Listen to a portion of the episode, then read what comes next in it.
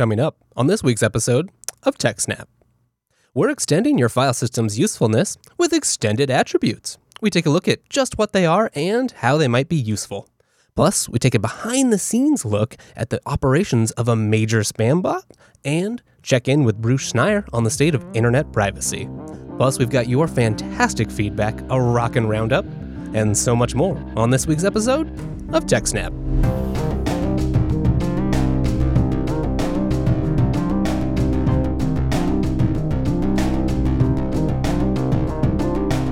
Welcome to TechSnap, Jupiter Broadcasting's weekly systems, network, and administration podcast. This is episode three hundred thirty-five, broadcast in front of a live I R C and Discord audience. This episode is brought to you by our three excellent sponsors, Ting, DigitalOcean, and I X Systems. My name is Wes, and joining me this week, it's the one and only, the man who's just an image this week. We've got some ongoing technical difficulties, but that won't stop him from presenting you with all the facts you know and love. That's right, it's Dan. Welcome to the show, Dan. Hello, Wes. We've there is your... no truth to the there is no truth to the rumor that I've run out of t-shirts. No, don't worry. That's not the reason that we can't that, see that's, you. That's not the reason. Well, in what's fact, new in your world besides plenty of t-shirts? Um I'm about to reboot that server that I swapped all the t- three terabyte drives out for five nice. terabyte drives. And I started uh, a thread on Reddit's Home Lab to talk about why, come up with reasons why it won't boot. And one of the reasons I mentioned was that it's now five terabyte drives and not all drives present five twelve byte sectors. Some drives may be four K, but they emulate five twelve right. bytes. Okay, yes. And some BIOSes cannot handle four K only sectors. It's written right into the BIOS. And I'm now trying to track down whether or not that is strictly a BIOS issue or whether it's a bootloader issue of the O S. I see. So if there's anything you can do about it or, or without having to get a new motherboard. Well, um, right. The the way I got around it on, on one server that I'm working with is I installed the O S on the two S S Ds in that box. And that's always an option. Yeah, Just right, toss yeah. a couple of S S Ds in. Hey, that's never a bad thing, right? Mm. Never. Excellent. Okay. And, and what else? Oh, I use the Textual O S X uh, I R C client. And just upgraded to seven point oh point two, and it was crashing. And the dev said, ah, turn off iCloud syncing. And since then, it hasn't crashed. So you're back on I R C. Look at Which you. I'm back on I R C, and it's stable again. Excellent. That's good to hear. Okay, well, I guess we can start start the top of the show today. We've got a great show coming up, lots of stuff to talk about. But first, something that uh, I don't use very much. I don't know about you, Dan. Extended file attributes. Well, I, I've never used it directly that I know of. I know I've used it indirectly because um, I think it's iocage, a jail manager. The, the right. previous version was a shell-based jail. The new one is a, a Python-based jail manager. But I know the previous one and possibly the new one both use uh, extended... pardon, extended file attributes on Z F S to set the attributes of that particular jail. And I know that there's a Z F S snap uh, utility, which does the same thing. You set the attributes on the file, on the data set, and that determines how the software treats that data set, how often it snaps it, how long it keeps it, stuff like that. But that's not what we're talking about in general. What we're talking about in general is an attribute of the file system that is available to users. Uh, why might that be interesting to you? Well, that's what we're going to find out about. Now, ha- have you used um, extended file attributes? You, you know, I think yes, but but it's been very occasionally. I think I actually, you're you're right. I did I did play with that a little bit when I was playing with Uh, iocage. I think I used it like ten years ago when I was setting up. I, you know, I can't even remember. It's been so long. Yeah. Well, I've never given it much thought, but then someone posted this article or, or brought my attention to this article, and I started looking at it. And while I don't have a direct need for it now, I figured that if we went over this article and said, this is what you can do with it, someone might say, oh my God, that's exactly what I need. That's a great point. Yeah, definitely. Sometimes you don't know that, you know, you don't know the tools that are right in front of you. Someone points it out and there you go. Yep. Well, on that thought, I dev- there's a feature of the FreshPorts website which depends exact entirely uh, upon the error uh, error doc. Uh, when an Apache gets a four oh four. Oh, right. Okay. Yes. It, it redirects to this uh, error, error handling routine. It says, hey, listen, did you type in something sort of wrong? Let me redirect you over here, which which may be what you're looking for. And if it's not, here's a here's a list of items which are similar to what you're looking for. And that's what P H P dot net does. And I got that idea while listening to a, a lecture by Ras, Rasmus and said, oh, my God, that's what I need. So anyway, that's an aside. Now, back on, pardon me, onto extended file attributes. I got really bad allergies today. Ah, I'm sorry to hear that. It'll get better. Yes, winter right, is coming. So, mm-hmm, it is. But season eight is a long way away. Indeed. So, the name of this title, the name of this article on linux mag dot com is Extended File Attributes Rock. Now, they sort of go into how the number, uh, the amount of data that we have is growing tremendously, but the, the size of the file is not necessarily growing at the same rate, meaning the number of files is growing rapidly, but the amount of data that we're storing in each file isn't really changing much. It's sort of still staying small. So how do we manage all of this data in files? And while the answer to that question is complex, one place we can start is with extended file attributes. So what they're getting at here is we got a lot more data.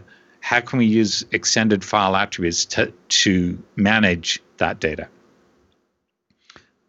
So they, they go back to this year's FAST Usenix conference on file, file system and storage technologies. Now, by this year, they mean twenty eleven. That's when this article is from. So they're talking about a paper which talked about file systems. They did some studies from two thousand to two thousand ten. The median file size isn't changing.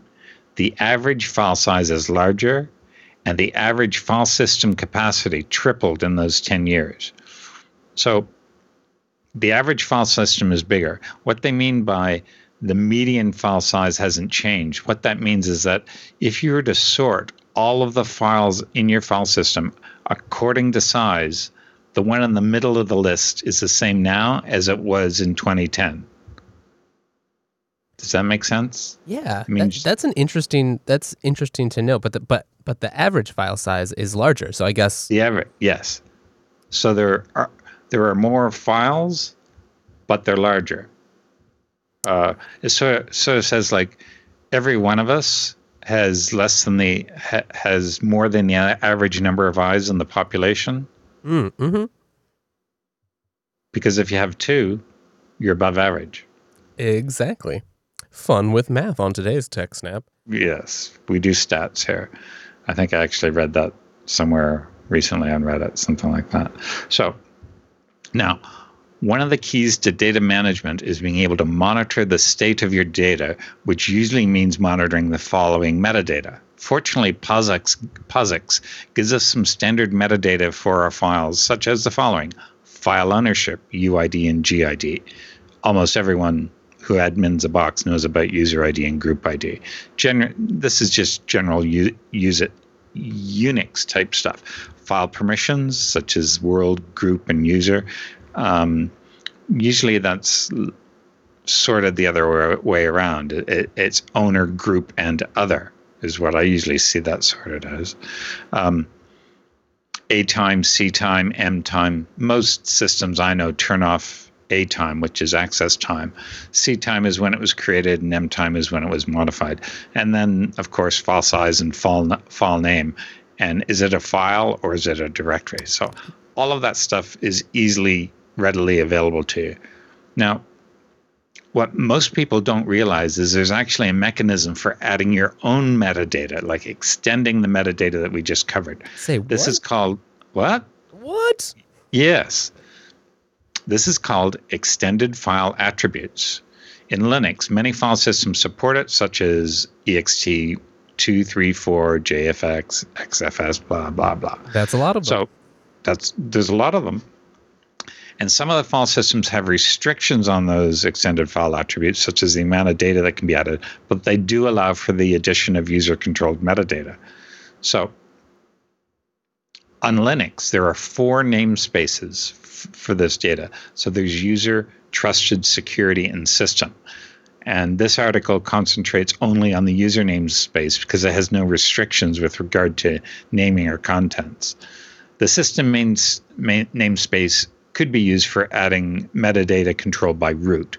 So let the users manage their own metadata, but if you as a systems administrator is doing this and want to rely on this metadata and make sure that it's accurate, then use the um, system namespace. Don't use the user namespace. Leave that to the users.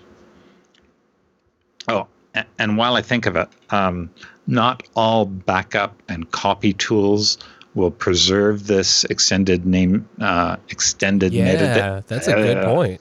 Extended metadata. So if you're doing, uh, I think I recall seeing uh, C P I O mentioned. Now, I don't know if that's been fixed since because this is a twenty eleven article. But if you rely upon this metadata, make sure it's still there after you copy it off and copy it back on or back it up. Make sure your backup tool preserves it. Otherwise, when you go and re- restore it, well, you're screwed. Exactly. So the user attributes are meant to be used by the user and any application run by that user. The user namespace attributes are protected by the normal user permission settings on the file, meaning if you can set it, anyone else who can touch the file can set it as well. If you have write permissions on the file, generally, I think you can set an extended attribute. If you have read permission, you can read that attribute.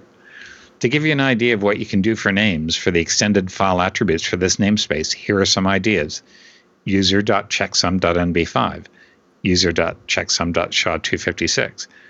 Why would you bother setting the S H A two fifty-six when you can just calculate it? Time. That's the only thing I can think of, time. If you have a ten gig file, set the S H A two fifty-six if, if that's something that you need all the time. Yeah, that actually sounds pretty handy, especially if you have to go, yeah, if you're, you know, have some dumb process that's running every mm-hmm. every so often. Mm-hmm. I like yeah. that idea. Uh, user dot original author. So you've got, say, a document, and the current owner is J. Doe, but the original author was Foo Bar. All right. user dot application. What application uses this file? user dot project. user dot comment. Comment is a really good idea. Now, what tools do we have for extending file attributes? So they they go through several different tools here, and mainly it's mainly setting and getting those extended attributes. And they talk about the A T R package that, that comes with most distributions. Some O S have it built into the O S, but generally there's an A T R package. And there's also a lib A T R package as well. Th- this is specific to Linux. Now, there are other bits here where they talk about how you do it on other systems. Let's see here. Let me jump over to the Wikipedia article because that had some interesting stuff in it as well, just a comparison of the, the different things. And here it is. So on A I X, they supported the get E A command. So the get E A, set E A, E A presumably meaning extended attributes. That would make sense. FreeBSD five and later, it, it's E X A T R, extended attribute. Uh, under, under Linux, it's generally Uh, A T R, get F A T R, set F A T R. Those are all from the A T R package. O S X even has this, uh, and they generally use. Um, they're not mentioning the commands here. Oh, O S two had it. Anyone still using O S two? I want to hear from you. I would O S two also, yeah. is pretty cool. That would be great. Solaris has it. Uh, Windows N T has it. Now, this is not an exhaustive list, but it's just a list. You know, I definitely have encountered it uh, back in the days on Mac O S X. Uh, let's look there. Looks like it's from the command line. It's xatter uh, yeah. on O S X. But, uh, you know, there they use resource forks as well. And I, I remember having issues with a lot of oh, a lot yes. of the B S D userland commands that they've, you know, they use there, not having support with, for those. So I think in particular, instead of using rsync, I had to use, or instead of something, I had to use the ditto command to make sure that those all got copied correctly when I was doing drive imaging and then other things. What's a ditto command? Is that like a copy I O or? Yeah, let's see. I'm, it's been like ten years since I've done that. The, the tools that you go back and look at when you no longer need them. I I, uh, I know I've talked about... Um, yeah, here we go. Ditto yep. is a slightly more advanced form of C P, but it only it preserves ownership attributes and permissions as hmm. well as file resource forks and file and folder metadata. So there you go. Huh. So I'll, I'll I'll run through some of the commands that they've got here for an example. So they say, let's create a file called test.txt and put some content in it called the quick brown fox. So they've done that. And now let's add some extended attributes to this file. So what they run is set fatr minus n user.comment minus v. This is a comment test.txt. So basically it's set fatr minus n for the attribute that you're setting and then minus v for the content that you're setting and the file name. So this command sets the extended file attribute to the name user.comment. That's a really bad sentence. The minus v option is the value of the attribute followed by that value. And the final option of the command is the name of the file. So what do you do to get that back? You use get fatr.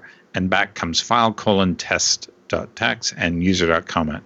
You can do a, I think you can do a... Um, a file, uh, I, I get fatter minus Q. I know I tried this on FreeBSD the other day, and it just brings back the the results.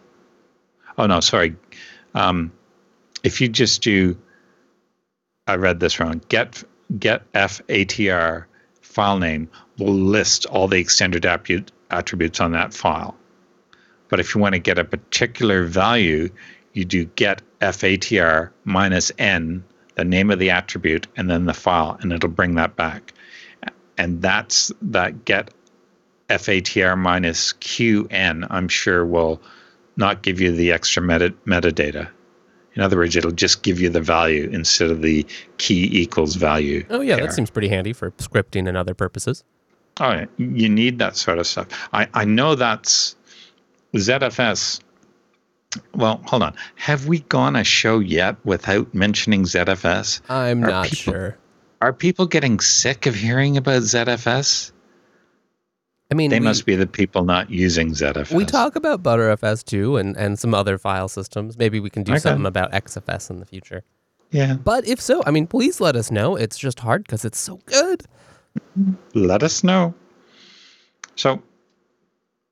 There's a whole bunch of stuff you can do in here.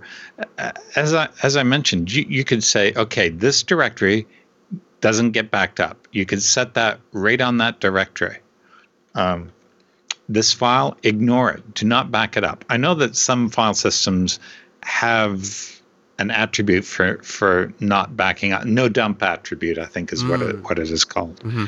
But that goes back to the days of where you would dump a whole disk. Um, yeah. So, yeah, one I'm use sure that comes you... to my mind is like, I wonder, you know, you could set a series of, of attributes that showed like provenance as a file was passed between various services, maybe mm-hmm. showing that they've been processed mm-hmm. and by what process. Mm-hmm. Mm-hmm. Interesting. Yeah, you're right. Like, I definitely can start thinking of some things. It's it's so handy that it lives, you know, with the file on the file system. So if it's going to be, you know, as long as you're taking care to copy it to another file system that supports it with a process that, you know, will preserve that information. You you don't have to have an extra file. You don't have to have other things. It'll just be right there. What you just said reminds me of email headers. Tell me more. Well, as an email goes from A to B, the headers in that email are oh, yeah, right. not appended to, but prefixed to. So you receive the email, and then at the start of the email, you say, hey, I received this message from here at this time. And that's just how the email structure goes on. But, and you couldn't really store that in a, in a file attribute, but it is the same idea. Yeah, exactly. Interesting. Hmm. Huh. Well, extended attributes, uh, it seems like a lot of fun. I'd be curious to hear from our audience if anyone has any use cases they use, you know, in their day-to-day life, at work, yep. at home. Mm-hmm. And if you come up with something clever because of it, let us know about that too. Yeah, especially if what we've said here has given you an oh my God moment and you've rushed off to do something with it. Let us know what that is, because Dan hopes so. That's what we're here for. Oh, exactly. Anything else you want to add? No, thank you. Okay, well then, let's jump into our first sponsor tonight. That's our friends over at I X Systems. Head on over to ixsystems.com slash TechSnap. There you will find the definitive guide for buying hardware for open source software. How do you know it's definitive? It's because it's from I X. They've been doing this a long time. They've seen, you know, dot-com bubbles come and go, and they've been here throughout it. They've got a huge number of great partnerships, especially with people like Intel with their incredible Intel processors. So you know you're getting the best bang for your buck in whatever you buy from I X. Head to their website. You'll see, you know, right right here, you can just see some of the companies I X works for. You know, people like NOAA, U C Berkeley, Tumblr, Hitachi, Splunk, Groupon, LinkedIn, uh, the, the U S government, and governments all around the world. That's another way you can know that they're serious about what, what they do. And what they do is provide amazing custom hardware and storage solutions that are really first rate in the whole industry. Whether you need, you know, an entirely custom new server or storage array for your growing business, or you just want to get serious about home backups, I X Systems is the place to look. Start out looking at the FreeNAS Mini. Just click, click, learn more. Uh, it'll take you to a page all about it. You can go buy it on Amazon, especially if you're a Prime member and you, you know, need some fast storage. Or you can order it and configure it and buy it right on the I X website. If the web, you know, buying things on the web isn't for you, or you just want to, you know, be sure you're getting exactly the right configuration, that's another way I X Systems stands out. They've got a great staff of super talented sales engineers. Emphasis on the engineer there. They're, they're really, you know, they know exactly what's going on. They've worked with great companies, and they're prepared to be your partner with white glove service, helping you to understand your problem, helping to make sure that your solution is the custom solution that, that you deserve and that matches your problem and will solve it in the most cost-effective, efficient way. So whether you need, you know, particular hardware, a motherboard that'll make sure it'll fit this number of extension cards and, and will have this amount of upgradability or this many sockets, doesn't matter. I X has done it. They've seen it. They've built it. And if not, they're going to be excited too, because, hey, this is a lot of fun, and they're experts in their field. They've also got, you know, They're they're also like community members. That's another thing. You don't have to you don't have to worry that this is some company that, that no one's heard of or that they're out of the blue. No, they're they're they are at all the conferences. You can find them. They've got social media presence, and they've got a great blog. They've always got stuff going on over at the blog. Whether it's, you know, new server releases, like I X Systems has leashed new servers built on the new Intel Xeon scalable processors. Hey, that sounds great. Or they're talking about some conference that's upcoming or that they've been to, or another cool open source project that they're helping helping or that they're trying to highlight. That's another way I X is different than just about every other provider. So if you're looking for some new hardware, you're looking for a crazy amount of storage, or you're just looking for some technical guidance, check out ixsystems dot com. Go to ixsystems dot com slash TechSnap. Take a look at that white paper. You know, give it to someone, whether, you know, whether you're looking to buy new hardware or someone else in your company or life is. Let them know about I X. And thank you to I X for sponsoring this here TechSnap program. All right, so moving on, what do you have for us next today? Speaking of I X Systems, uh, they were at uh, VMworld. Is it VMworld? Yeah, Is that I think the so. Big co- that's on right now. One of my coworkers there, and oh. I, coworkers that was there, and he stopped by and uh, snagged T-shirts for us all. It seems like there's a lot going on there. There, you know, like there is, new there a- is. A W S partnerships, and then Google's yep. looking at doing the same. Yep. Good days for VMware. So anyway, back. Yes, we've got other sorry. things to talk about. Internet privacy. Uh-oh.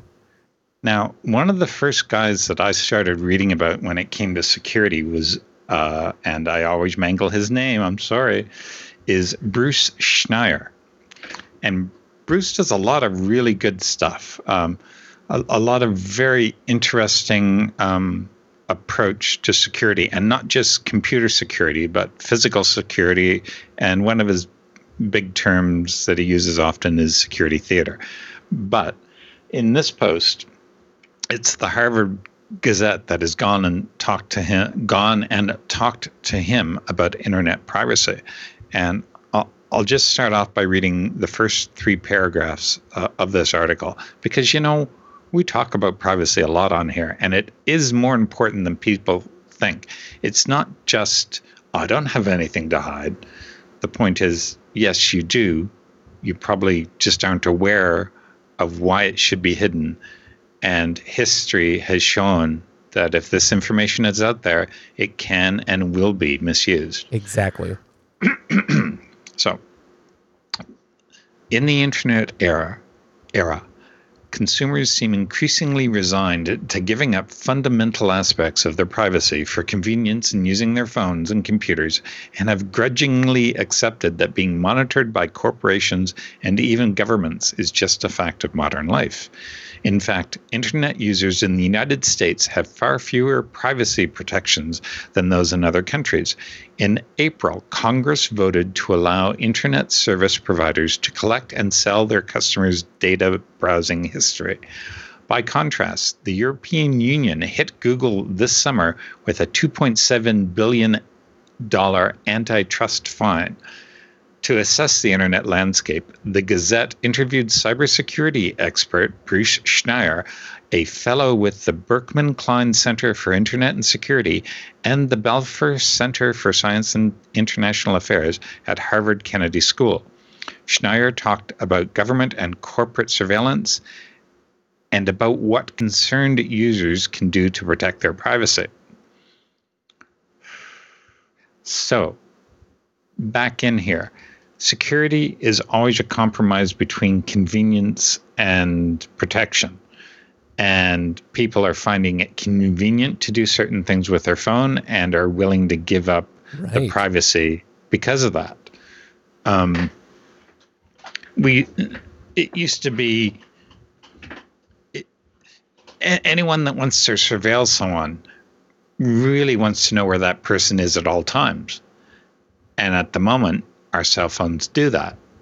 Not directly, but... But in many ways, indirectly and, and also sometimes directly. And a lot of phones have G P S units in it. And I'm not sure if it's completely standard practice, but the cell phone towers know where you are. They can triangulate. It, it, it, it may not be automatic, but it can be done using the information from the various cell phone tower logs. Anyway. Pardon. So, after the Gazette talks about Edward Snowden's revelations of, of regarding the N S A's mass surveillance operations, and believe it or not, that came out four years ago.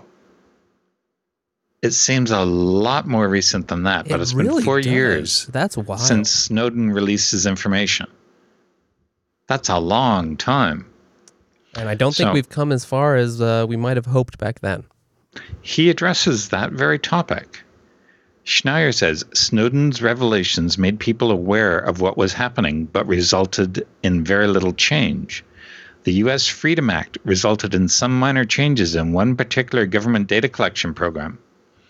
The N S A's data collection hasn't changed. That's a very important point. It has not changed. The laws limiting what the N S A can do haven't changed. Let that sink in, folks. It's pretty the much technology, the same. Yeah. The technology that permits them to do it hasn't changed. So basically, even though we know they're doing it, nothing has changed. Nothing. So the Gazette asks, should consumers be alarmed by this? And Schneier says, hell yes. Not in those words, but... He says, people should be alarmed, both as consumers and citizens.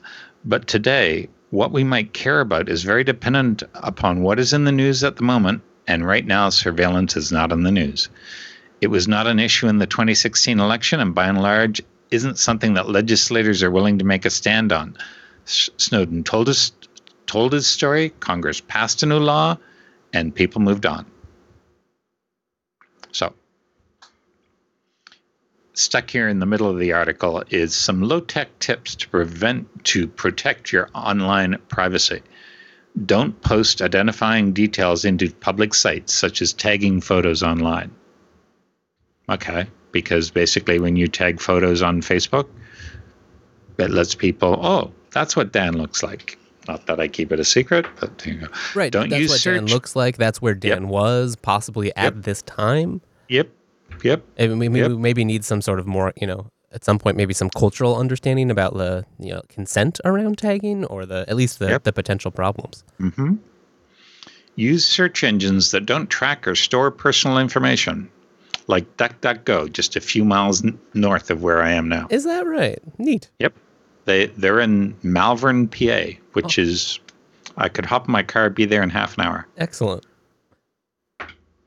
They are good. I like them. Turn location, excuse me, turn location services off on your phone when not needed. Organize against surveillance. That is a very important thing. Um, it wasn't too long ago that, that we talked about politicians saying, how many letters do they need from someone in order to, to take notice of a topic? And it was two. Two letters on a topic wow. from different people are enough for a politician to take notice. Because one, they can just dismiss as a nutcase. Two means that there's at least two other constituents that are interested in it, and the vast majority of their constituents do not email. So if if if you're in a particular, I want to say riding because that's a Canadian term. If you're in a particular electoral era, electoral area, I like that. Get, get you and your friend to write to the politician, and they will take notice of that. Yeah, and it, I mean, what can it hurt, right? You might as well try. Yeah. Don't email. Email does not have the same significance as a written letter. Yeah, that's for sure. So, what's the next? High te- low-tech tip, place a sticker over your computer's camera. I don't have that, but my my podcast camera does have a little flap. Oh, that I yeah. Can I like down. when that I like oh, when that option's there. That that's right there. Oh, and um, work puts out these little uh, slide things. You can stick it to, I've seen to your those. laptop. Those are really and it neat. just it's a little shutter that slides back and forth, so you can open it and close it. Yeah. It just seems, you know, like it's, well, well, it may seem trivial, and in some cases probably is. It's just nice to have, you know, much like hardware switches on a device or other mm-hmm. things, it's nice mm-hmm. to be able to, like, yep. opt in to using mm-hmm. something. I know when I'm going to enable my camera, it's not a big mm-hmm. deal to just slide the slide the slide.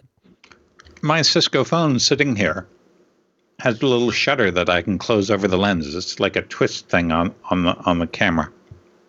Very nice. I'm like, twist it shut, and it's physically blocked. The camera is still active, but it's it can't see anything. Beautiful. Item number six, don't use cloud backup. If you do, uh, this is my aside, if you do, encrypt it. Yeah. Because once the, you've encrypted it, you're fine. Right. That's the natural aside. But that's maybe doesn't qualify yeah. as low tech, unfortunately. No. I agree. Don't use Google Calendar and don't use webmail. Hmm. Configure your browser to delete cookies. Okay. Yeah. Nice. All right. Yeah, that so, one's. I know I've seen some options like delete cookies at the time. You know, like when you close your browser, end your session, mm-hmm. and that that can mm-hmm. be pretty handy. Mm-hmm. Again, that's convenience. Exactly. Cookies are convenient. So now we get into, you know, can we legislate this? And the answer is, my words, hell yes. Right now, the answer is basically anything goes. I'm quoting uh, Bruce now. It wasn't always this way. In the nineteen seventies, Congress passed a law to make a particular form of subliminal advertising illegal because it was believed to be morally wrong. So, pause here. if society feels that something is morally wrong, they legislate it. So if we as a group believe that it is morally wrong to sell our pers- to collect and distribute and or sell our personal information, we can legislate that because we as a group believe it's important. Right. We That's get we I'm, get to set the playground here for, for how this yes, should work. Yes. We elect the politicians, we tell them what we want. That doesn't always work out very well, does it? No, it, it doesn't always, but but no, you're right. And I no. mean, obviously it has to be a dialogue, and you know, there's there's probably yes. a, a happy medium to be found and a compromise, but but that, that dialogue needs to be taking place, and especially, you know, uh, consent and transparency definitely mm-hmm. need to be involved. Mm-hmm. When it comes to transparency, the Google transpa- is it the Google Transparency Project? Uh, um, I forget the name of the project, but basically, I think it was done by Fitzpatrick. You can download all of your data and ask for it. Can I have all my data, please? Like all your photos, all your emails, all that stuff. They give you give it to you in a nice, tidy tarball. Oh yeah, yeah. So, Google does have that. You're right. All right. So back to the advertising. That advertising technique. Uh, subliminal advertising is child's play compared to the kind of personalized manipulation that companies do today. The legal question is whether this kind of cyber manipulation is an unfair, deceptive business project, pra- practice, pardon, and if so, can the Federal Trade Commission step in and prohibit a lot of these practices? Personally, I believe they can. It's within their pur- purview. Um, anyway. Uh, do you remember Facebook uh, did a little bit of manipulation of news feeds to see how people reacted? Like they would supply someone with more good news or more less news or something yes. like that? Yes, I do remember that. Uh, I know someone, a friend of mine was very personally upset by that because um, they felt that this, it, it, it, if perhaps you were like depressed or suicidal, that could be just enough to push you over the edge by seeing that, you know, I'm unhappy. All my friends are unhappy. This is terrible. So yeah, that no. kind of psychological manipulation, I thought, yeah, anyway. Right. And just, without you, you know, like, okay, well, if you've signed up for it, that's a different matter. But just that's not what the normal like, expectation of the service that you use yeah. is, right? I, I don't think consumers understand that. You know, by a lot of times, like Facebook can do what they want with their feeds. You kind of trust that, like, they have an algorithm designed to show me re- relevant information that's not distorted in some way. Um, look up the um, look up POLA, P O L A. It is something called the Principle of Least Astonishment, and it's a human-computer in- interface uh, operation. Basically. If a necessary feature has a high astonishment factor, it may be necessary to redesign the feature. So that um, I, I'm trying to give an example here of, of where when you upgrade your hard drive, it uh, encrypts it and doesn't give you the key. Right. What? I mean, that's astonishing. Why would it do that? So basically, tools should do what you expect and only what you expect. And they shouldn't have unintended consequences. And I think that applies to also using apps. And, you know, if I say that I want to see these friends first, I should be seeing everything they post first. But a lot of uh, uh, social media will manipulate it to show you what they want you to see, as opposed to, well, why are you doing this? This isn't fair. Yeah, definitely. I like that. I like that, that, I think applying that principle makes uh, a good deal of sense. That's a good way to put it that I think a lot of people could understand. No, uh, thank you. Now, back to what Bruce has to say. Europe has more stringent privacy regulations than the United States. In general, Americans tend to mistrust government and trust corporations. Europeans tend to trust government and mistrust corporations. The result is that there are more controls over government surveillance in the U S than in Europe. On the other hand, Europe constrains its corporations to a much greater degree than the U S does. U S law has a hands-off way of treating internet companies. Computerized systems, for example, are exempt from many normal product liability laws. This was originally done out of the fear of stifling innovation. I wonder if European law is slightly different when it comes to product liability for software. Yeah, it would be interesting so, to hear about that. Yeah. Bruce then said, you know, he, he's asked, what do you do to protect your privacy online? You know, he carries a cell phone, he shops online, he banks online, he uses credit cards, and he has airline frequent flyer accounts. Perhaps the weirdest thing about my internet behavior is I'm not on any social media platforms. That might make me a freak, but honestly, it's good for my productivity. Huh. Whereas that's fair. I, I tend to use social media for technical reasons. Like, here's this problem I'm trying to solve. How do I fix it?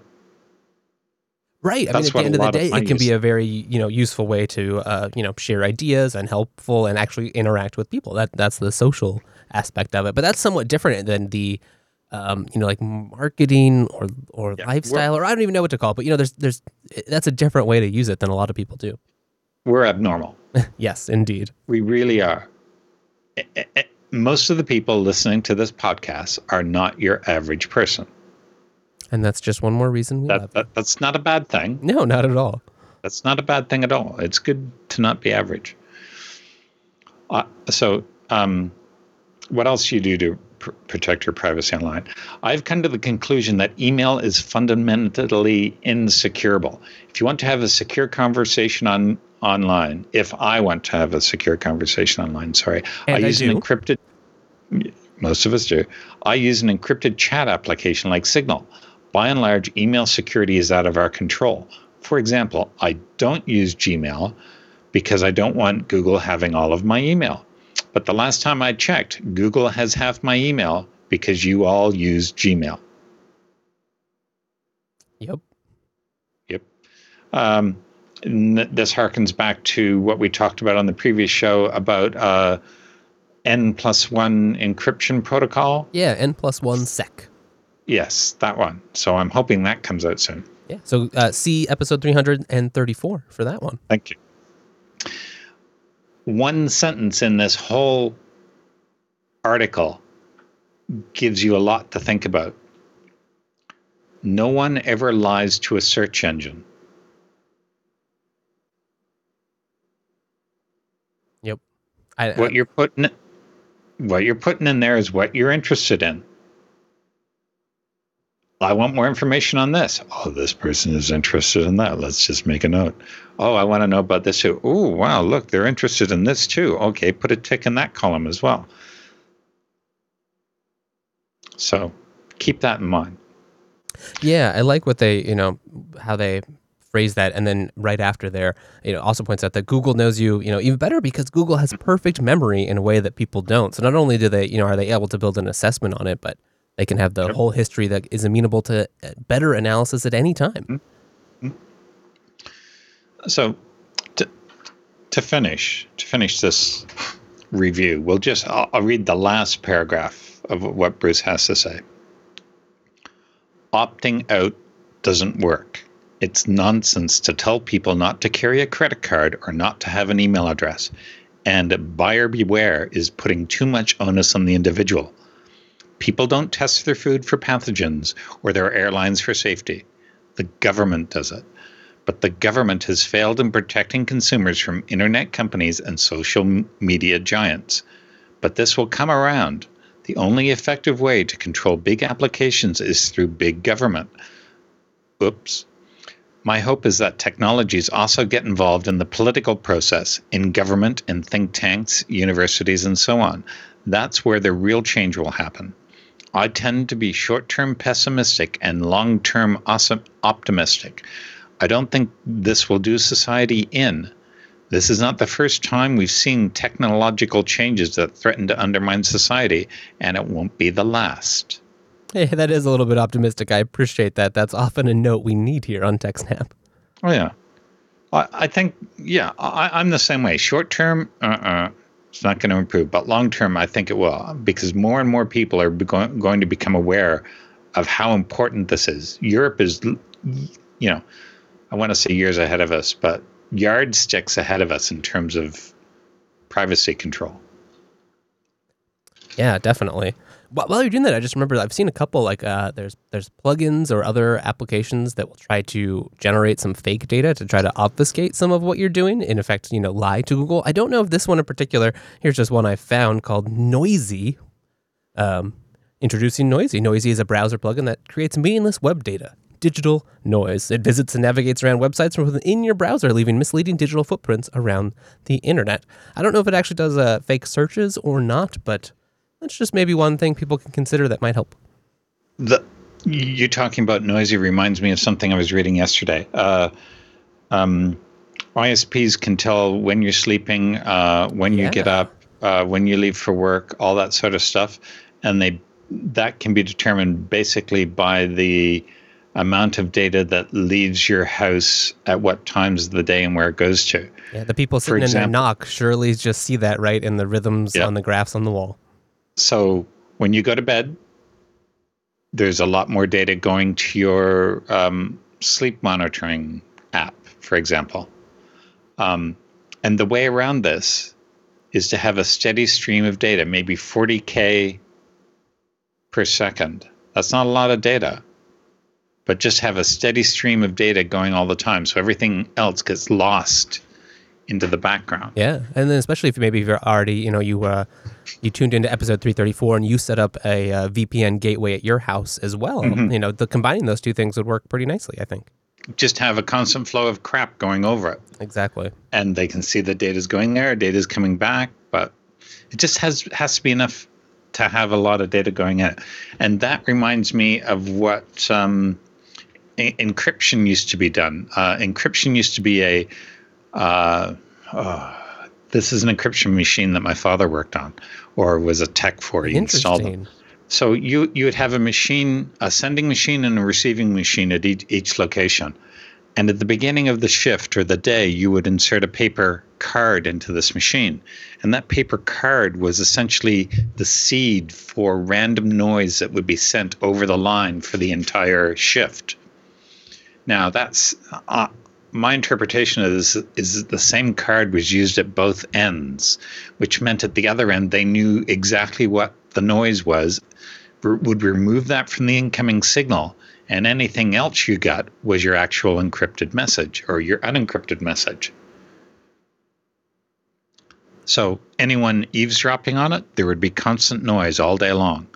And all you do is you encode your message into the middle of that noise, and then at the other end, you have your message, and nobody knows that a message even went by, let alone what it was.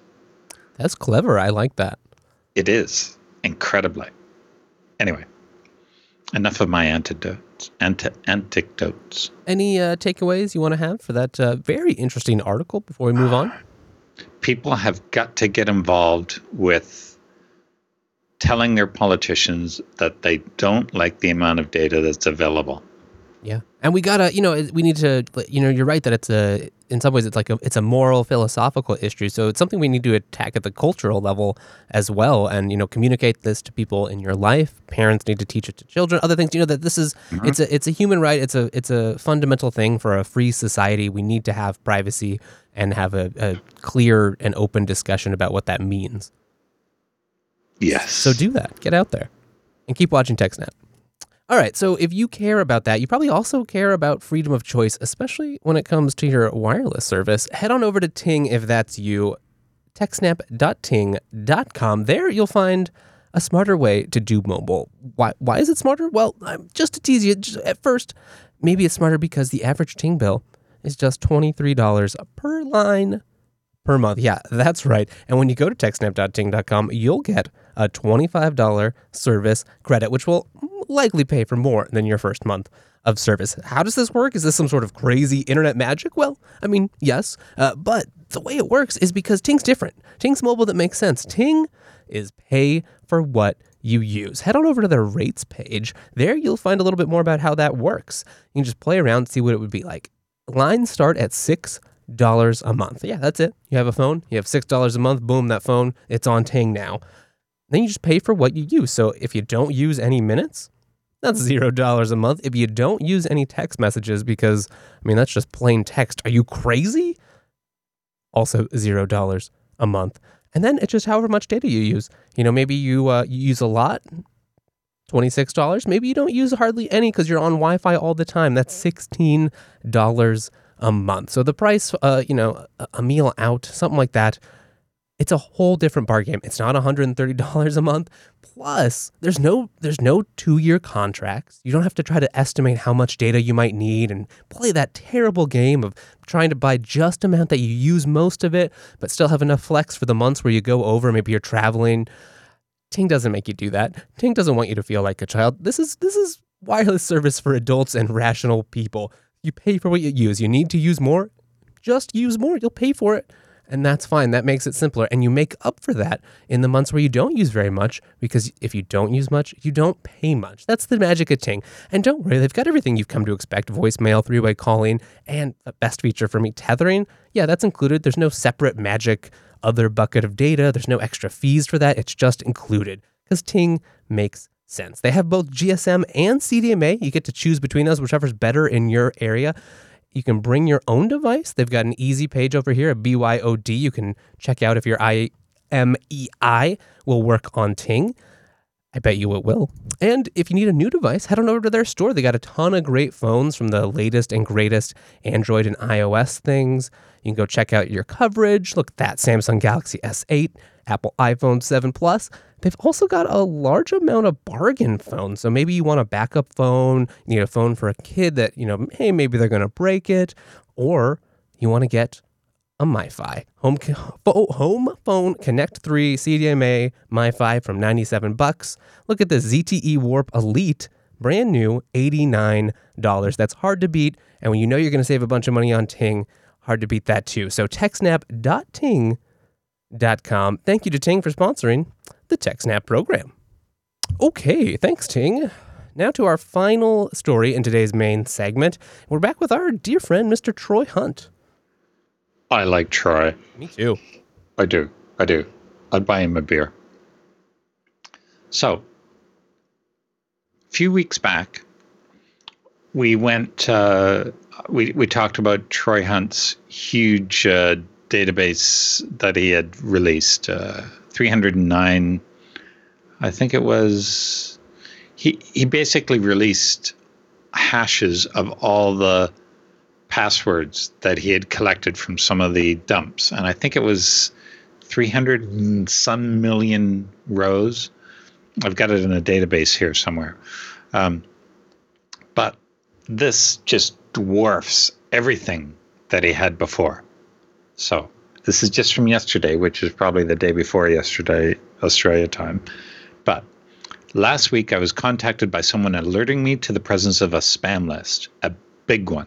That's a bit of a relative term, though, because whilst I've uploaded big spam lists into Have I Been Pwned, H I B P, before, the largest to date has been a mere three hundred ninety-three million records and belonged to River City Media.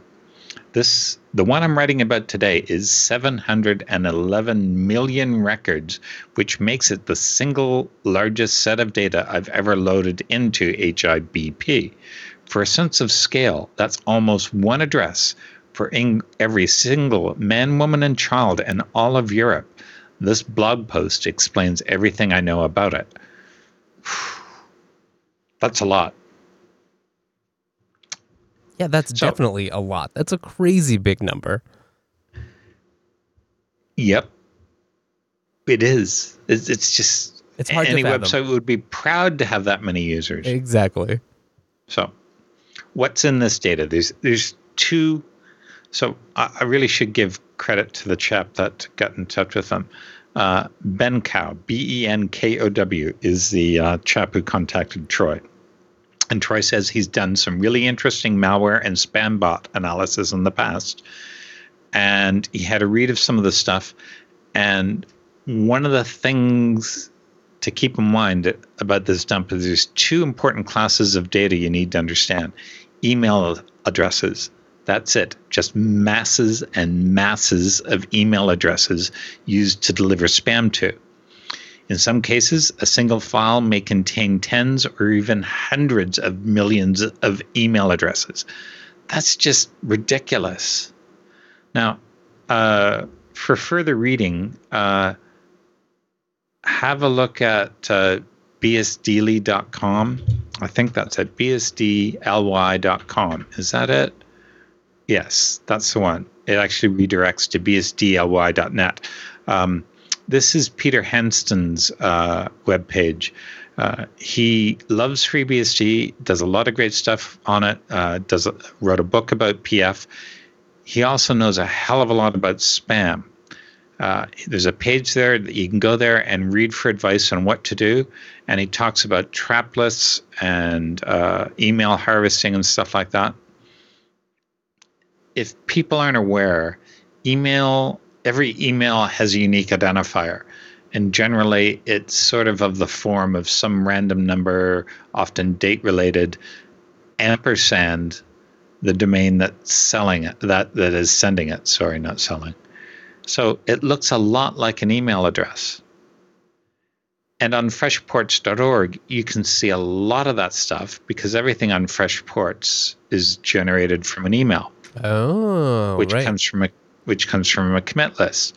So I think I actually doctored some of the initial ones because when FreshPorts was first set up, it didn't record the message I Ds because they weren't important to me at the time. So when I started recording message I Ds, I had to put a value in for all the previous, uh, for all the field, for all the rows in the database that didn't have that value. So I created something at freshports dot org. Boom! Started getting spam on the on the, these things that looked like addresses but weren't really addresses. So I think it, I think I changed it to invalid dot fresh. ports dot org, which will never resolve to anything. Um, so hopefully that cut that down, but no, it, it hasn't really. So back to here.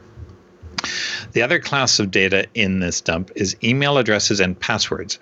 Benkow knows that these are used in an attempt to abuse the owner's S M T P server in order to deliver spam. I also believe that many of these may simply be aggregations from various other breach sources, and I'll, he goes on to talk about that later. So having an email address and a password gets you into an S M T P server sometimes. And if you can get into an S M T P server authenticated, you can send a lot of spam. Yeah. And that's what this crap is for. So he says the first file is from the fourteen... Sorry, the first extract he shows is from a fourteen gigabyte file from the earlier one that he talked about. And in many cases, he found the same data in both the larger file and the subsequent su- smaller file. Interestingly, as you can see from the suffix above, it's in a u k dot tex file or a u k one oh one dot tex file, and it has his email address because he finds that interesting because he's certainly not from the U K. No. And he has other files that refer to A U, but he's not in that file.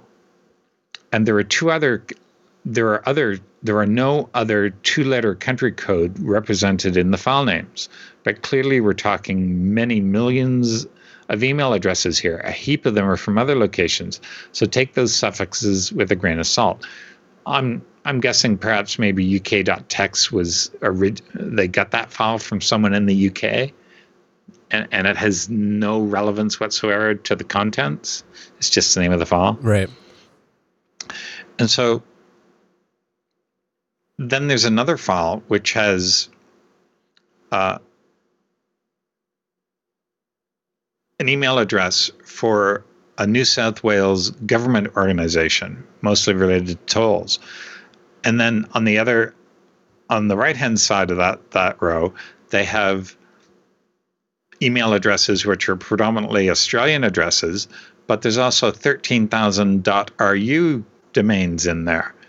So this email address on the left side is used to send notifications related to e-tag devices. That's like an easy pass or toll collection um, uh, oh, uh, device. Yeah, so you can pay the poll, tolls. And he knows because he's gotten emails like that in the past.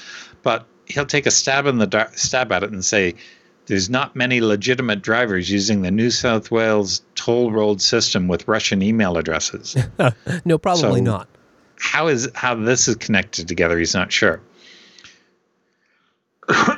That, then someone tweeted that he received a domain alert on this one, went through the process, and it turns out to be an invented sales at domain address.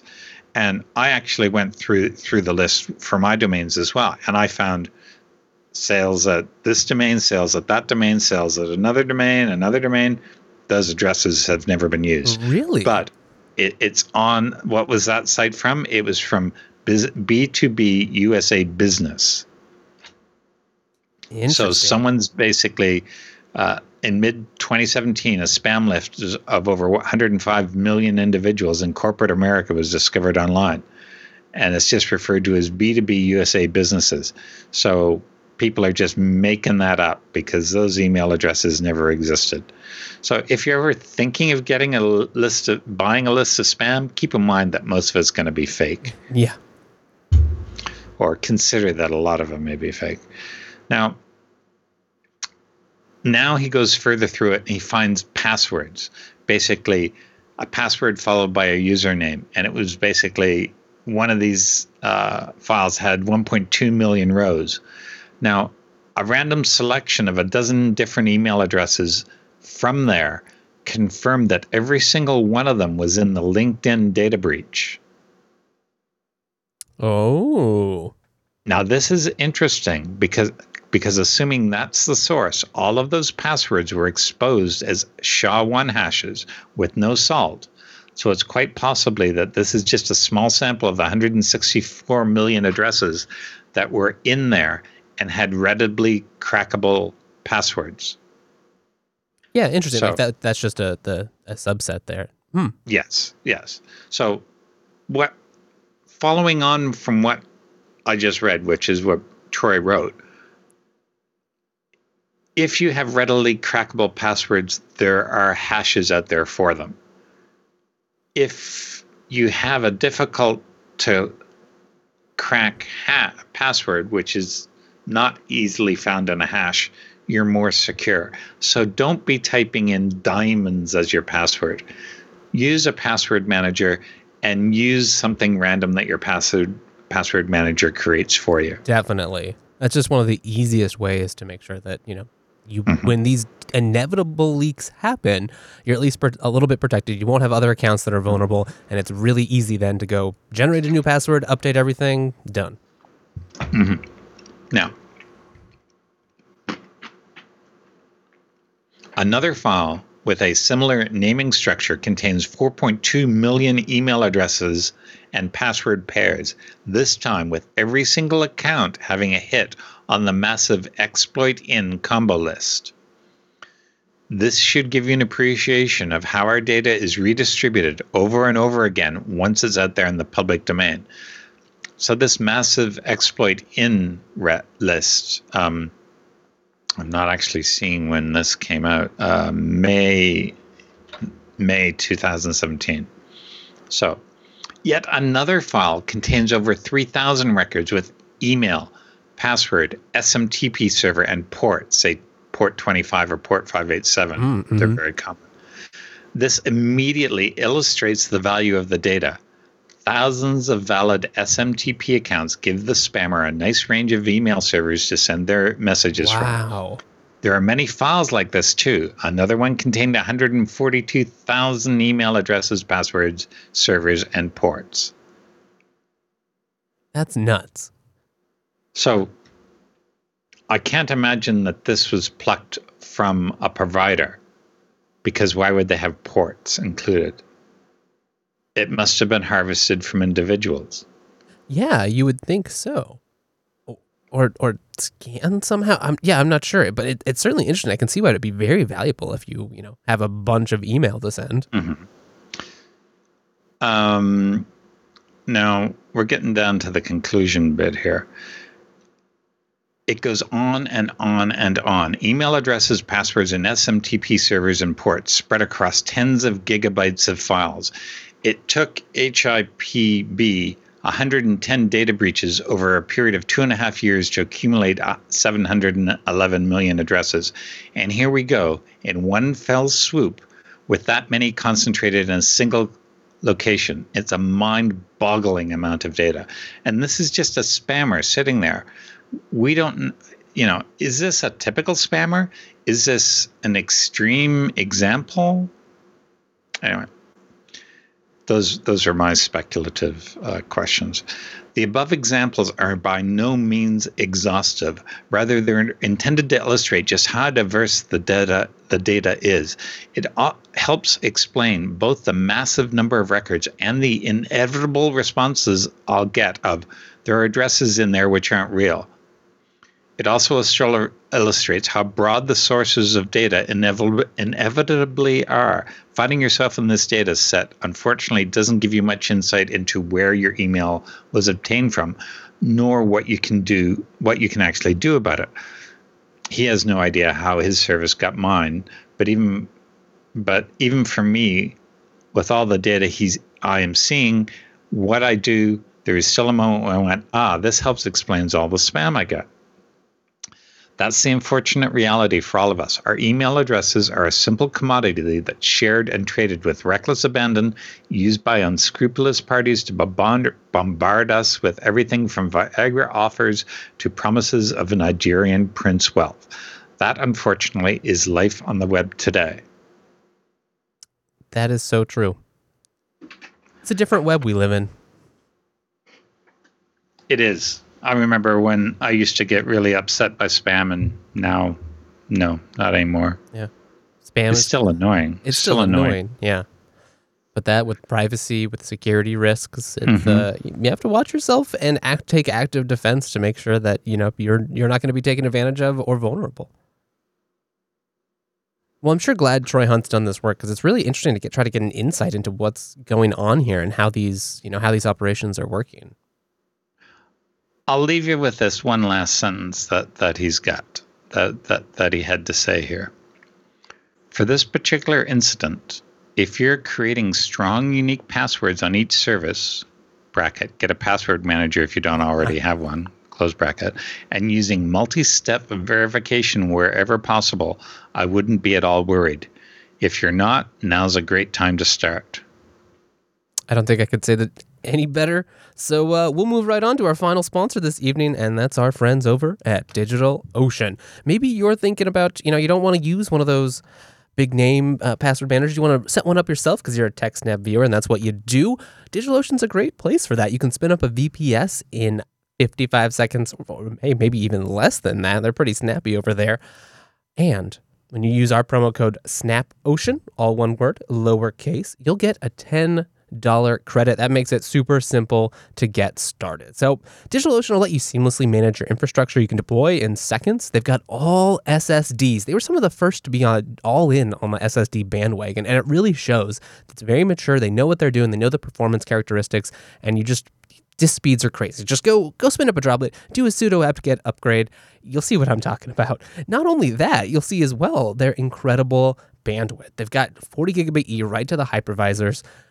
That also shows they've got great transit, great peering operations. So whether you need to, you know, set up a V P N for yourself at home, or you just want to make sure your package downloads are really fast, DigitalOcean has got that covered. They've also got a great A P I. They they really dogfood it. They build their site on their A P I. Their apps and official libraries are built on it, and a whole bunch of community-supported apps and libraries are built on it too. We use it here at the show. I use it in my own life. It makes it super simple to manage, update, deploy, snapshot, just whatever you need to do with your with your droplets. They've also got a bunch of premium cloud features you've come to expect from, you know, some of the other big-name cloud service providers. Things like attachable block storage, cloud firewall, so you don't have to fight with I P tables, load balancing, monitoring, and a bunch more. Things like high C P U droplets and something I'm excited about, they're working on object storage. So look for that coming to a DigitalOcean data center near you sometime soon.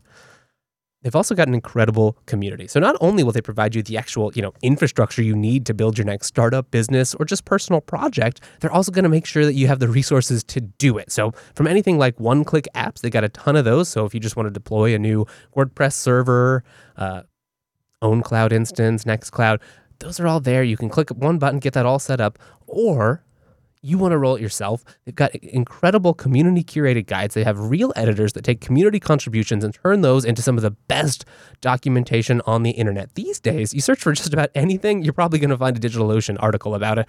That's, I think that just really says a lot about DigitalOcean, how they know, you know, the community they're working with, they know their customer base, and they want to make it easy, simple, and fun for you. So don't waste any time, whether you want to just have somewhere to store some backups, you need a box so that you don't have to run cron jobs on a server at home, or you want to set up a new V P N, DigitalOcean is a perfect place to do it, and you can get started with promo code SNAPOcean. That'll get you a ten dollars credit, probably pay for your first two months, because prices start at just five dollars a month. Yeah, that's right. You get a whole five hundred twelve megabytes of memory, one vCPU, that's no slouch, twenty gigs of all S S D disk, and one terabyte of transfer. So what are you waiting for? I don't think anything. DigitalOcean dot com. Promo code SNAPOcean. That'll let them know you appreciate them sponsoring this TechSnap program. Thank you to DigitalOcean.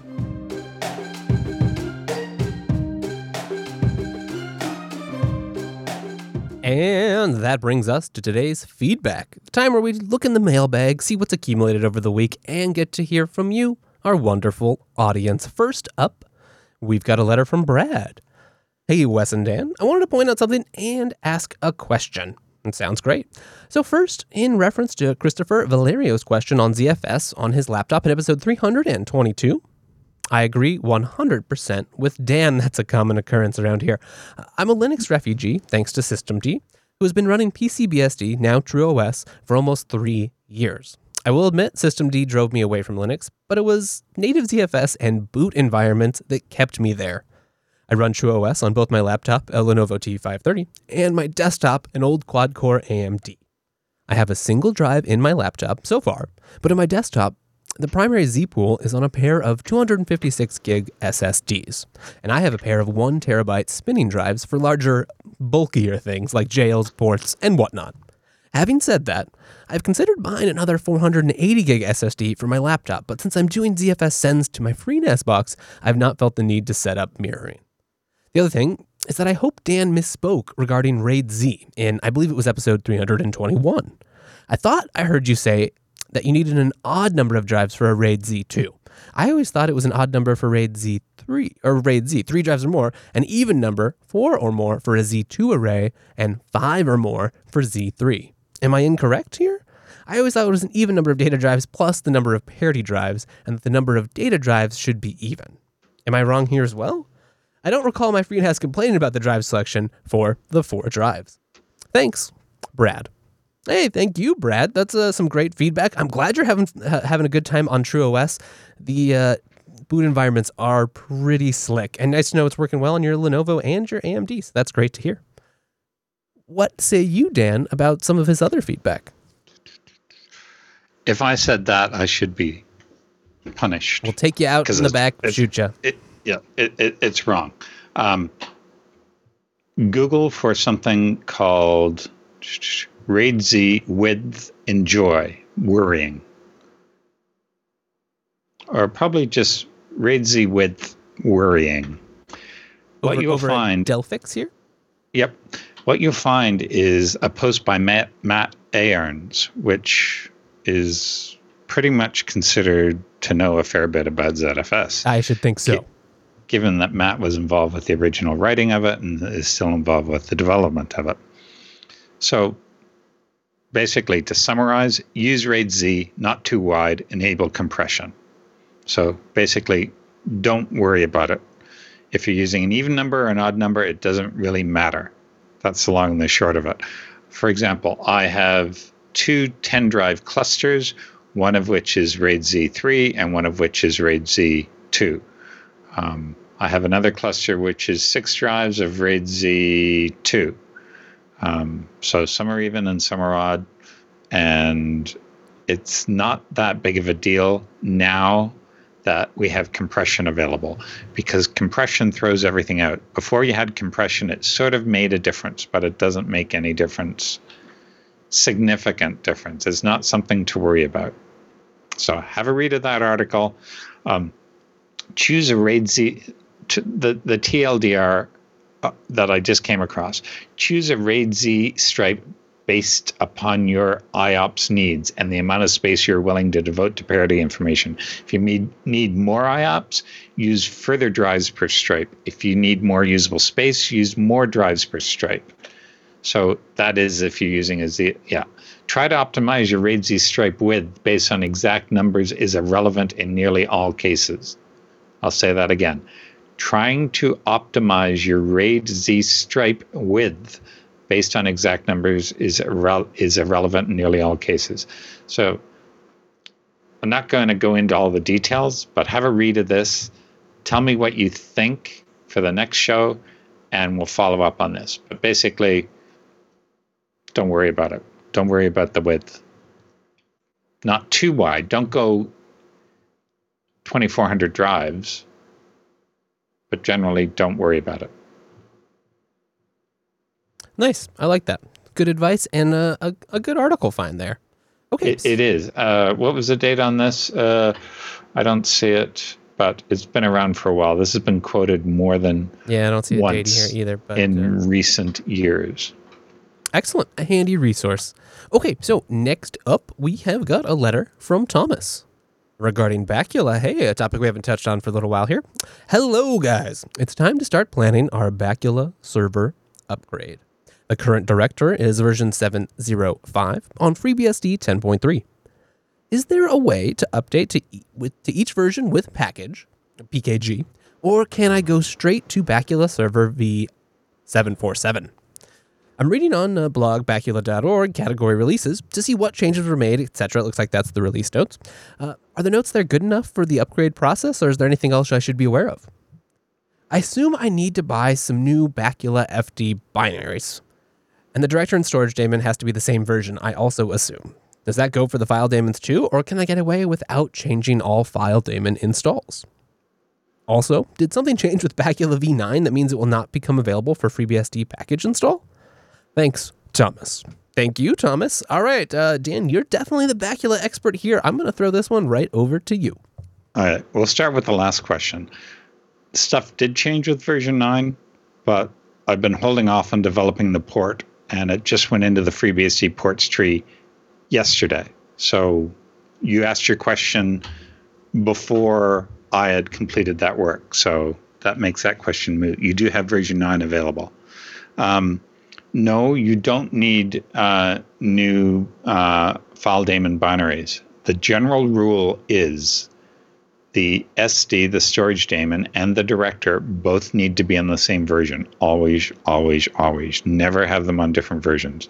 But they can be greater than or equal to the version of your file daemons.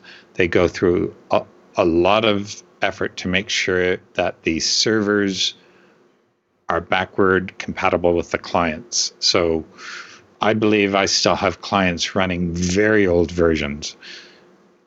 You'll find out if you try to take advantage of some of the new features that are only in the newer clients. But oh, that makes sense. You'll find out right away. But if you but don't need that, you'll be fine. If you if you don't start using the new features, if you just use the features that were available in the version you're running now, you will be fine. So provided you make awesome. no other changes to your configuration, just keep using the old binaries.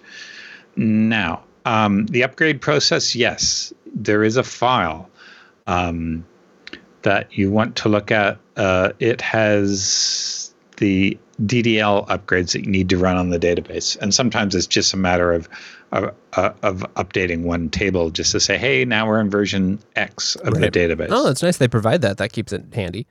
Yeah. So it is installed by the port.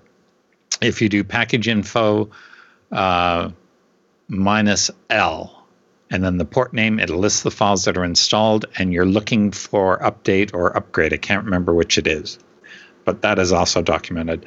But that the output of that file will tell you where to find it on disk. And it's under user local share Bacula, I believe, from memory. But yeah, not nine point oh three is in the tree now. Uh, I've been running it in a, in a test environment for, I think, a week or two. Oh, awesome. And it, it's running every night, and I just haven't got around to upgrading my own servers yet. Soon, that's great. I hope. Thanks for doing that. That's wonderful. Okay, so thank you, Thomas, for writing in. Um, I'll be curious to see how your upgrade goes. Do let us know. Yes. So it also, a uh, last bit of feedback, uh, it seems like we did not include the link uh, to the device you were talking about in episode three thirty-four. Here, here we have it. Tell us a little bit more about it, maybe summarize if anyone's watching this episode and hasn't watched that one. So I, I've talked about this three terabyte to five terabyte upgrade. And while I've been going through that, I've decided to erase all those hard drives and put them up for sale on eBay. And while I was doing that, I found a bunch of other old drives that have been sitting around, some of which are I D E, and I haven't used I D E in years. Uh, I found one motherboard with an I D E interface on it, but I found no, this is fun. I found no I D E cables anywhere in my house. None whatsoever. I wow. think I tossed them all, all out because I, they've been sitting in a box for years. So um, I thought about buying a cable, but then buying this little adapter um, proved to be cheaper than buying the cable. And the adapter is, is just something that, say, I can plug into the back of the laptop or the um, or the, the computer that's sitting on the table in the living room. And I can then plug in the hard drive to this unit. It shows up on my U S B three connection, and I can wipe it from there. Now, it's arrived, and I powered up some drives, and they've showed up on the system, but I actually haven't tried accessing the drive or wiping it or anything like that. So I can't comment upon whether or not this unit works, but I will come back and let you know after I've done that. And that that may be the, this week, but I'm not sure. It may be tonight. I really don't know. But you have to wait a couple of weeks to find out. I'm willing to do that. I'm sure our audience is. Thank you for sharing. Uh, and thank you guys for sharing your feedback with us. If you want to send us more feedback, head on over to jupiterbroadcasting.com slash contact. There's our contact page. You can fill that form out. That sends us a letter. We'll put it up here on the show. Or you can go to techsnap dot reddit dot com. That's the subreddit. Or find us both on Twitter. Lots of ways to communicate. So we hope to see you in next week's feedback.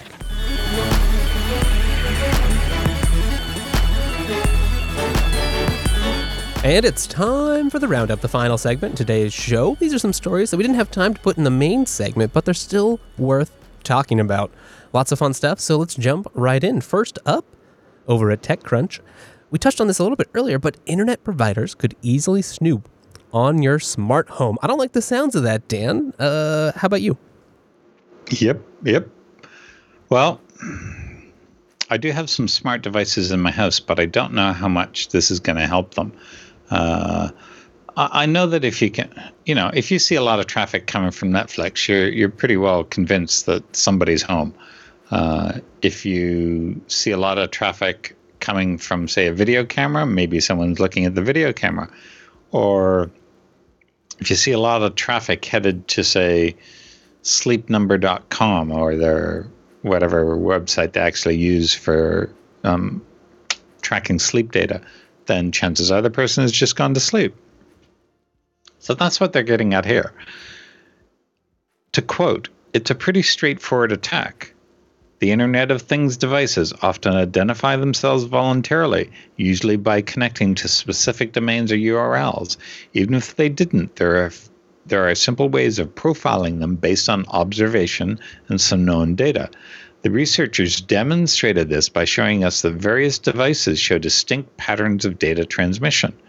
So they talk about um, the amount of traffic and the mean traffic and where it goes, and they can actually see that, okay, this is a Sense sleep mon- monitor, this is a Nest security camera, this is a Bel- Belkin Uh, W E M O switch, or this is an Armcrest security camera, and so on. Now, it, it goes, you know, by watching a sleep tracker, the I S P can see when the user gets in bed and wakes up, perhaps even how well they sleep or whether they get up in the middle of the night, and so on, because these devices phone home with the data. Yikes.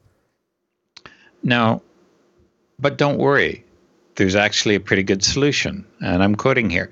They suggest a constant stream of around forty K per second should be more than en- enough to get rid of all the, this ability for them to monitor it. you know, this this basically is traffic shaping, as it's called, and it doesn't prevent the devices from working.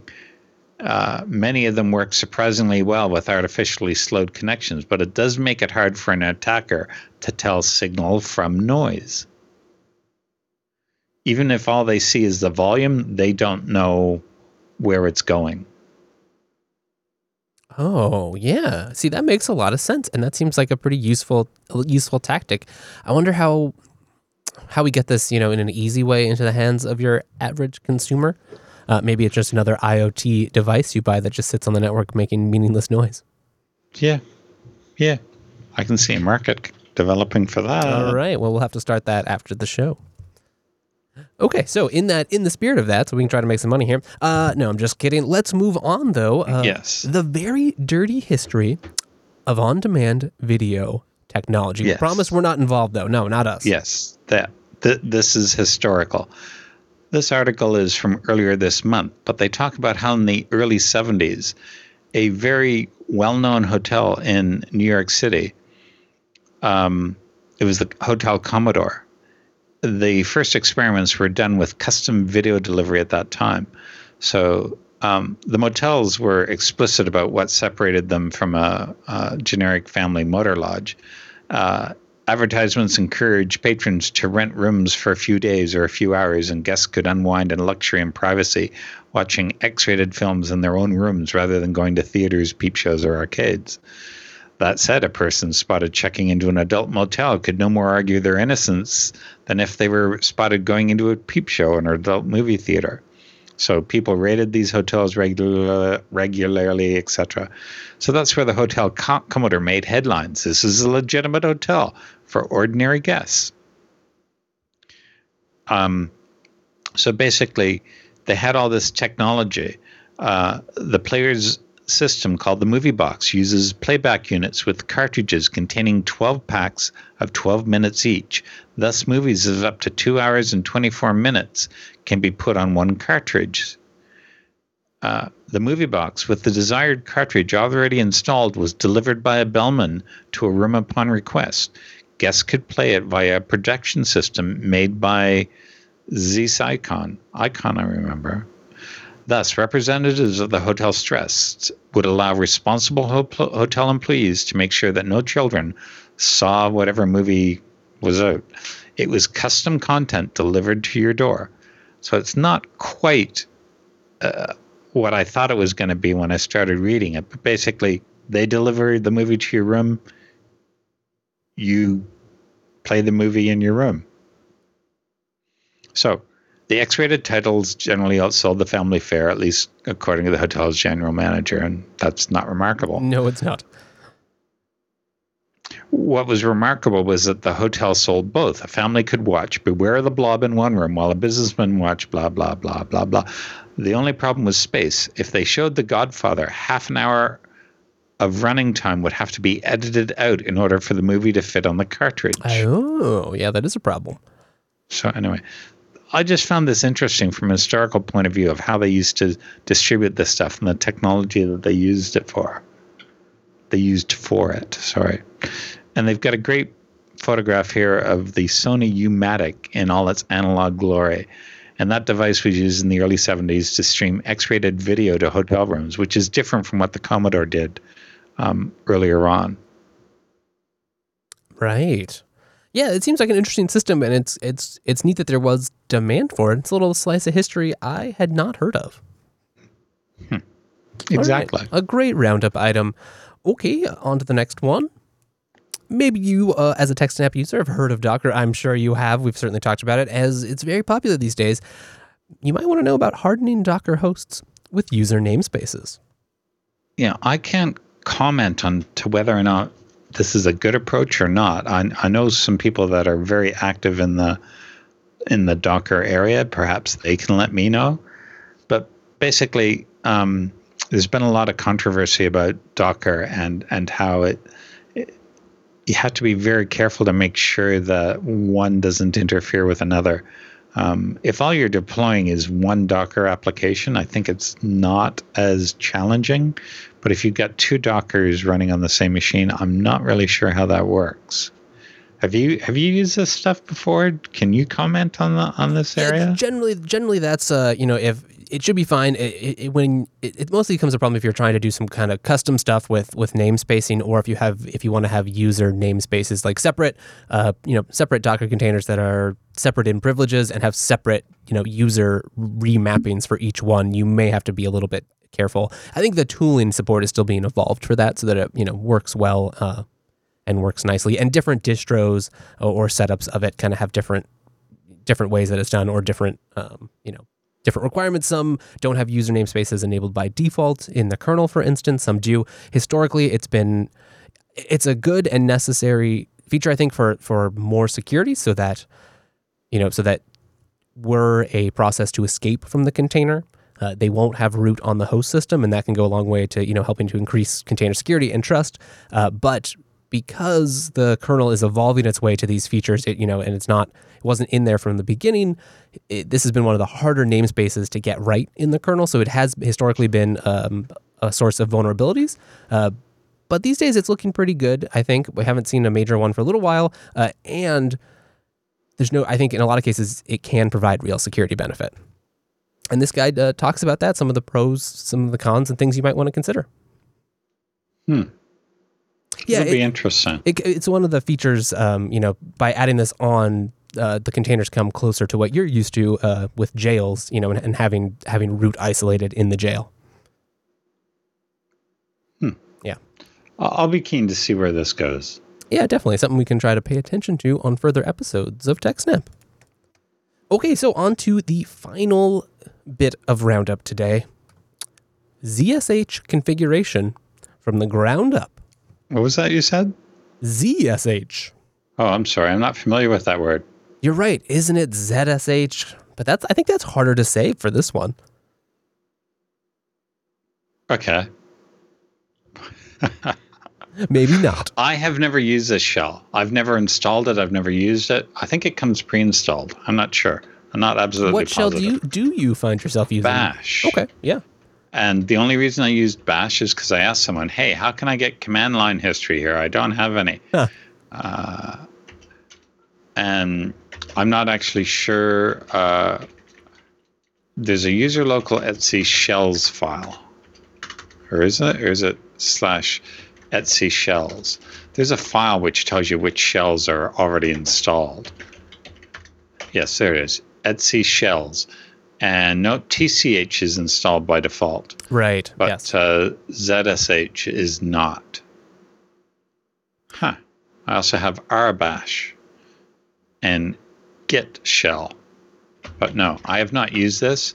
A coworker uses it, and r- just skimming through this article, it sounds like you can do an incredible amount of uh, customization. Yes, definitely. It's very powerful. It has lots of powerful features like globbing features. Some of them, uh, Bash has grown as well if you have a recent version of Bash. Uh, so you can look to that as well. Uh, but I think Z S H has a, a more, a wider pro- proliferation of configs and other settings, and it's a little bit easier and has some more advanced features. Uh, I I used to use it a fair amount. One nice thing about it is that it's a superset of Bash, so you can still run mm-hmm. Bash scripts. Mm-hmm. A lot of the commands mm-hmm. are the same, so if you use va- Bash on a large variety of systems, then it, it works well for that.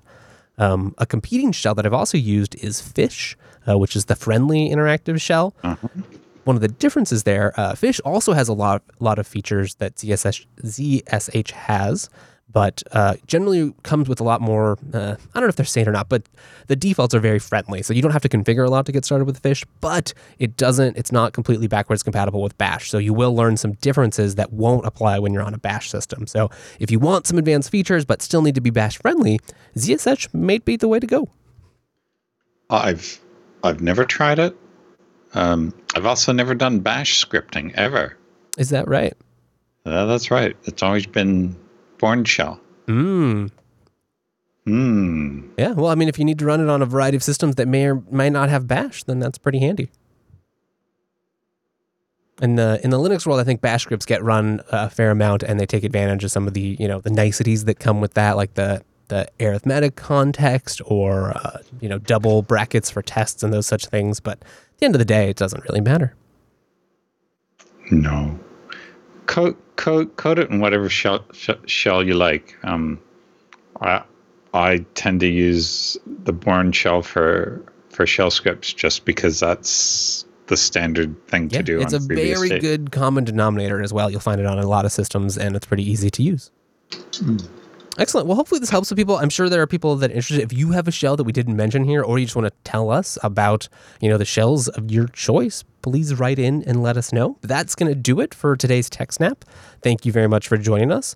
You want to find more? Go to jupiter broadcasting dot com. There you'll find the archive of our show, past episodes, past hosts, and a whole bunch of other great Jupiter Broadcasting content, things like Coda Radio, B S D Now Unfilter, and User Error, the ever popular. Plus, you can find the calendar that'll tell you when we're here live, and the live stream itself, the I R C chat room, and the contact page. That's the important one right there. There you can send us letters. We'll put it here in the feedback segment. We'll get to have a nice dialogue going back and forth. One of my favorite parts of doing this show is connecting with you guys out there in the audience. If you want to do that in other ways, there's techsnap dot reddit dot com. Dot com, or we're both on Twitter. I'm at Wes Payne. He's at TechSnap underscore Dan. Anything you want to say before we get out of here, Mister Dan? Tell us what your favorite shell is and why it's the one true shell. Exactly. A challenge for you. Thank you, and we'll see you next week.